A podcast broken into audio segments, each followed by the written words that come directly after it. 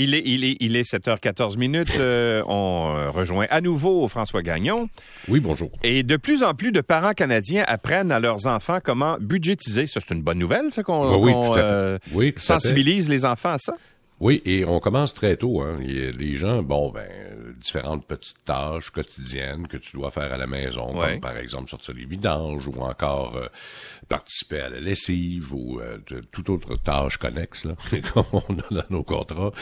Ben, tu, tu, tu, tu récompenses l'enfant en leur donnant une petite allocation. Il y a, il y a Ah oui, des tu vois, moi, en- j'ai- moi, j'ai euh, j'ai un petit problème Oui. avec ça, moi. Moi, j'ai jamais Ben- fait ça avec mon fils, moi. Euh, Par exemple, euh, euh, Ben, mes parents ne l'ont pas fait non plus. Tu sais, de dire, par exemple, fais ta chambre, m'a donné de l'argent. Non. Euh, moi, chez nous, c'était, regarde, écoute, dans la vie, il y a des tâches à faire. Euh, Puis faire ta chambre, ça en fait partie. Puis euh, faire le gazon, ça en fait partie. Puis euh, euh, aider dans la maison, Oui. ramasser tes affaires. Moi, c'est, c'est, j'ai, j'ai toujours refusé de payer mon fils pour faire des tâches Des, des tâches. qui étaient, euh, qui sont ça, normales dans la vie de tous les jours. Oui, mais tu sais, oui, c'est correct. Euh, Ça, c'est un choix. Mes parents ont fait exactement la même affaire, puis moi aussi, j'ai fait la même chose. là. Euh, sauf que si tu commences à faire des allocations, là, faut, faut, euh, ce que dit l'Agence euh, de la consommation en matière financière du Canada, là, ce qui gère pour les banques, Ouais. puis tout ça, ils disent, si vous commencez ça, soyez régulier. Parce que ce qui est plate, là, c'est de commencer une chose puis pas être capable de la tenir. C'est-à-dire que euh, si jamais tu commences à donner une allocation, je sais pas moi, trois pièces par semaine, par exemple, pour aider à ton enfant à, à budgétiser, à budgéter, euh, il faut pas que ça arrête là. Tu sais, c'est comme avoir une job puis puis en avoir le lendemain. Ouais. C'est pas c'est pas un bon exemple à donner. Mais il y a d'autres façons de le faire. Tu sais, oui, effectivement, comme nous autres on a on a fait, Louis là. Euh, ce que l'on dit, c'est que t'es pas obligé de faire euh, donner une allocation euh, pour participer à des tâches régulières dans la maison, là, euh, comme comme t'as fait avec ton fils. Euh, Il y a l'autre façon, c'est de les faire participer. Euh, par exemple, en les emmenant à l'épicerie puis leur montrer, euh, garde, Ah, ben là, oui, c'est- ça. Ben oui. ça c'est une bonne manière. Leur montrer aussi la valeur des choses. Dire, ben la voici. valeur des choses, Ouais. exactement. Ou euh, participer à d'autres courses. Tu sais, regarde, euh, par exemple, tu vas aller te chercher des souliers. Est-ce que tu as besoin nécessairement d'un soulier à 350 dollars? Alors qu'une paire de, de- une paire euh, de, de, de souliers de course, par exemple, à 100 pièces va faire la job, tu sais, pour ce que tu as besoin. Ouais. Leur montrer exactement c'est quoi la valeur des sous. Euh, puis si, si tu commences à leur donner une allocation à chaque semaine, ben il va falloir aller plus loin Mais que ça. Après. C'est-tu ce que je disais à mon fils? Moi, il y a une phrase que j'ai utilisée bien, bien, bien souvent, puis mon fils il me la sert encore aujourd'hui. là. C'est quoi? Parce que quand il me demandait des choses, moi, moi, c'était bon, tu parlais des souliers tantôt, moi, c'était les bâtons de hockey. Mon fils, c'est un bon joueur de hockey, puis bon, évidemment, Il quand tu... ça régulièrement. Ben, c'est ça, tu alors... Puis il voulait toujours avoir, évidemment, le bâton Warrior qui, qui valait une fortune, là. Ouais, puis là, ouais. moi, je disais...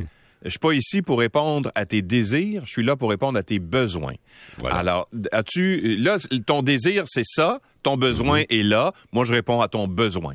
Alors c'est ce que- c'est de la façon dont je l'approchais pour lui dire regarde, dans la vie là, on n'a pas tout le temps ce qu'on veut, Ouais. mais moi je suis là comme soutien Euh, euh, pour, pour t'apporter ce que tu as besoin pour te développer, pour être heureux, etc.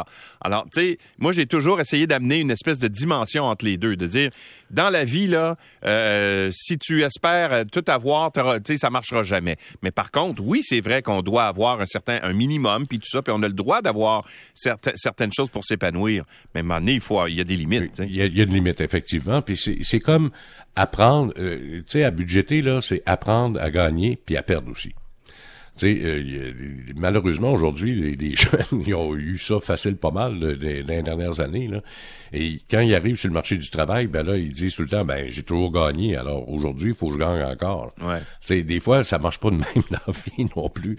Alors, faut faire extrêmement attention. Alors, il y a plusieurs trucs qui existent. Allez sur euh, le site de, de l'agence euh, euh, canadienne là, et euh, voyons, l'agence de consommation en matière financière. Il y a plusieurs petits conseils là-dedans qui euh, peuvent vous être donnés puis vous aider justement à aider vos enfants à budgéter. L'allocation, c'est une chose. Il y a, comme nous, là, par exemple, ben, l'autre façon, c'est d'être capable d'apprendre la valeur des choses. Voilà, exactement. L'impôt et ses mythes tenaces. Ah, Seigneur. Ça, c'est un autre article qui, qui, a été proposé dans les affaires euh, il y a quelques jours à peine. Tu sais, depuis de 1947, là, il, existe deux impôts là, au Canada. Il y a l'impôt canadien, puis en 54, ben, Duplessis a dit, ben, nous autres ici, on va avoir notre impôt. C'était supposé d'être temporaire, puis finalement, on va avec depuis ce temps-là. Mais il y a toujours ce sapré mythe-là de dire Ouais, mais je gagne 100 000 puis j'en donne la moitié à l'impôt. C'est faux, c'est complètement faux. Il faut faire extrêmement attention là euh, pour euh, redonner 50 de sa paye au gouvernement provincial et fédéral. Euh, non, c'est parce qu'il y a d'autres charges. L'impôt là, c'est à peu près 28 là, pour quelqu'un qui gagne 100 000 Puis il faut rajouter à ça 4,5% Puis là, tu parles des charges sociales, la régie mmh. des rentes que tu vas avoir plus tard.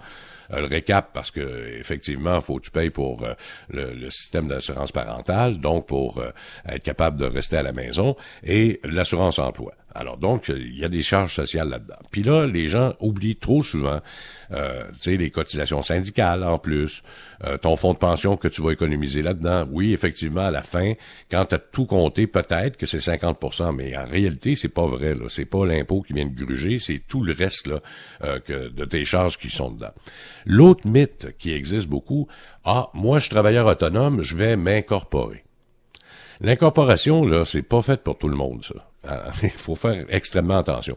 L'incorporation permet de reporter ton impôt dans le futur, pas pas t'en faire sauver. Hmm. Alors, quand les gens pensent que parce que je gagne 100 000 dollars comme travailleur autonome, que je vais payer moins d'impôts si je m'incorpore, hmm, faut faire extrêmement attention, faut faire les calculs vraiment là, pour être capable de voir.